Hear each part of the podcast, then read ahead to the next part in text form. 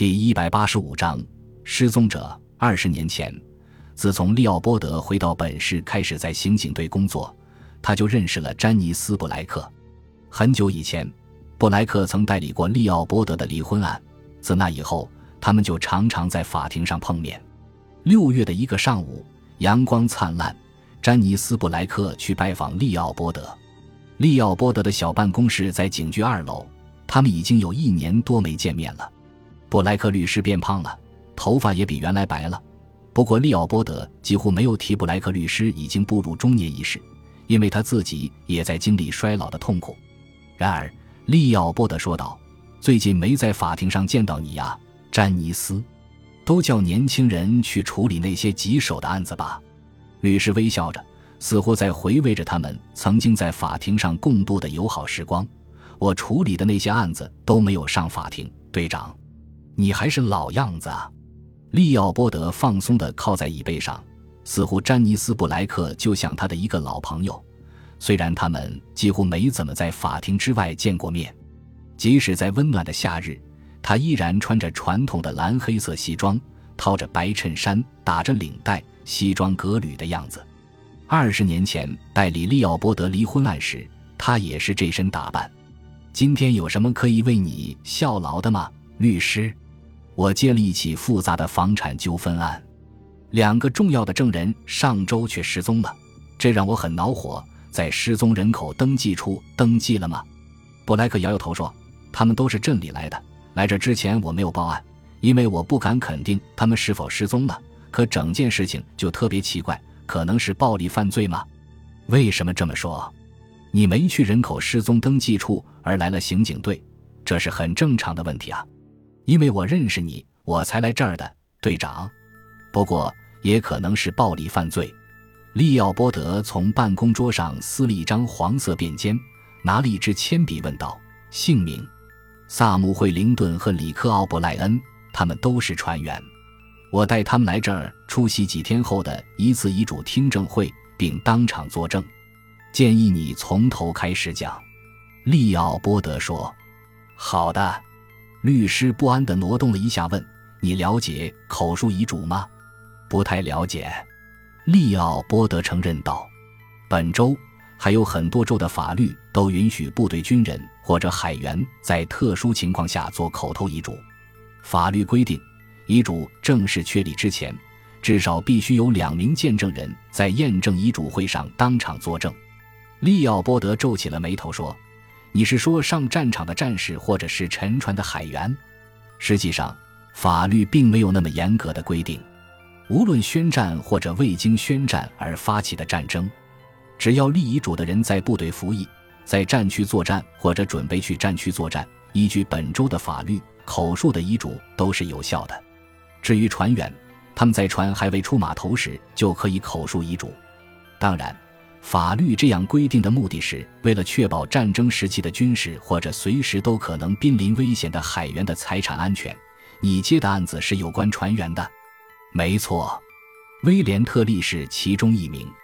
他是南希之星货船上的大副，该货船是在巴拿马注册的，不过是由一家美国公司经营。去年十月，该船在加勒比海上遭遇风暴，船上的货物都松散了。威廉特利和另外几名海员去捆货物，他去之前告诉了惠灵顿和奥布莱恩，也就是那两名证人，如果他有什么不测，他所有财产都归他的未婚妻尼克尔斯·坎伦所有。你的当事人。没错，我的当事人。结果，威廉特利从船上失踪了，很显然是被海浪卷走了。虽然没有人看见是怎样被卷走的，不管怎样，他失踪了。虽然没找到尸体，可官方已经正式宣布他死亡了。海员失踪是神秘而又古老的话题了。现在我们来讲关键部分：威廉特利在海上失踪两天前，他父亲死于心脏病。你可能听说过特里家族企业，报上，利奥波德立刻就想了起来。詹尼斯布莱克接这个案件，是因为案件涉及一大笔钱。没错，威廉死之前并不知道他父亲已经去世。虽然他父亲不赞成他做海员，不过他的财产还是平分给了他的两个儿子威廉和保罗。房产以及老特利在特里家族企业的股份加起来共有两百万美金。那么，如果你能验证口述遗嘱，你的当事人就能拿到一百万美金。如果不能，哥哥保罗将会得到所有财产。是的，他会作为第二继承人得到威廉的股份。他们的母亲几年前就去世了，也没有别的兄弟姐妹。现在说说你的两名证人。威廉特利死后几个月，也就是去年冬天，他俩联系过尼科尔。他听说口述遗嘱的事之后，便来找我，因为有必要先确定威廉死的事实，所以法庭听证会就推迟了，时间就定在这周四。所以我带来了惠灵顿和奥布莱恩来作证，可他们俩现在都失踪了。怎么失踪的？惠灵顿住在假日酒店。上周六我去找他拿证词初稿，从洗手间出来时，他便失踪了，而且地毯上湿了一大片，好像什么东西洒了。门是从里面拴着的吗？没有。我到了之后，他一直没有拴门，也没上锁。他可能自己出去了，我想应该是那样。可是后来第二个人也失踪了，里克·奥布莱恩。利奥波德看了看笔录，问道。詹尼斯·布莱克点点头。昨晚我们在广场下面的咖啡馆见面，我去买烟。等我回头看时，他已经不见了。他穿的是鲜红色夹克，即使有很多人，也应该很容易看见。可我怎么也找不到他。我问过旁座的人，没人看见他离开。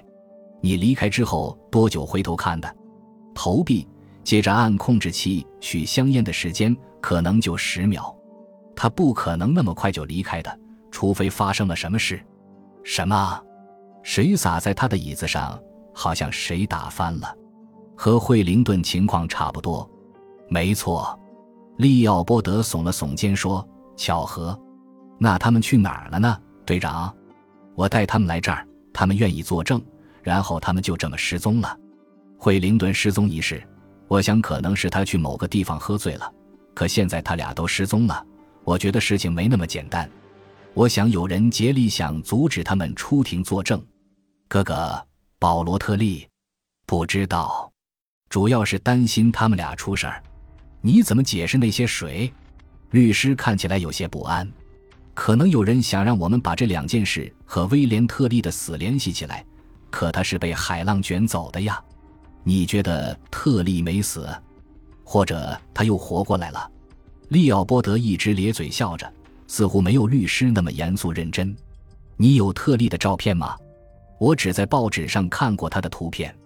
我真的没有。突然，康尼特伦特出现在门口，打断了他们。能耽误你几分钟吗，队长？当然。对不起，詹尼斯。康妮的办公桌在分队办公室，离利奥波德的办公室就几英尺远。利奥波德去了他的办公室。看了看康妮手中的便条，楼下的办公室人员刚发现的，不过不知道是谁留下的。上面的话言简意赅：利奥波德队长离詹尼斯布莱克远点。特里家族的事跟警察没关系，恐吓警察。利奥波德以轻蔑的口气说道：“现在我全明白了，叫福莱彻查查自己。”利奥波德转身回了自己的办公室。从那时起，他开始重视这个案子了。詹尼斯·布莱克失踪了，办公室空空荡荡，办公椅旁边的地毯湿了一大片。利奥波德第一个反应是冲进分队办公室寻找失踪的人，可是办公室里只有几个熟悉的侦探，还有几个警官在填拘捕报告，以及一名戴着手铐的入室小偷坐在门边的椅子上抽着烟。康妮，你看见詹尼斯·布莱克了吗？他不是在你办公室吗？没在。弗莱彻的办公室在分队办公室附近，他的办公室旁边是安全通道。利奥波德接着问了弗莱彻。弗莱彻挠挠头，蹙着眉说道：“找那位律师吗，队长？他没来这儿。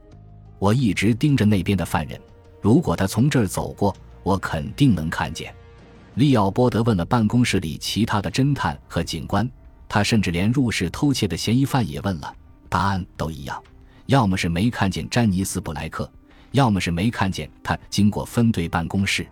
另外两名警察进来了，拿着一盒追回来的赃物。办公室里的人很快忙了起来。利奥波德叫弗莱彻和康妮加入他们。怎么了，队长？弗莱彻往周围看了一圈，问道：“布莱克在哪儿？”见鬼！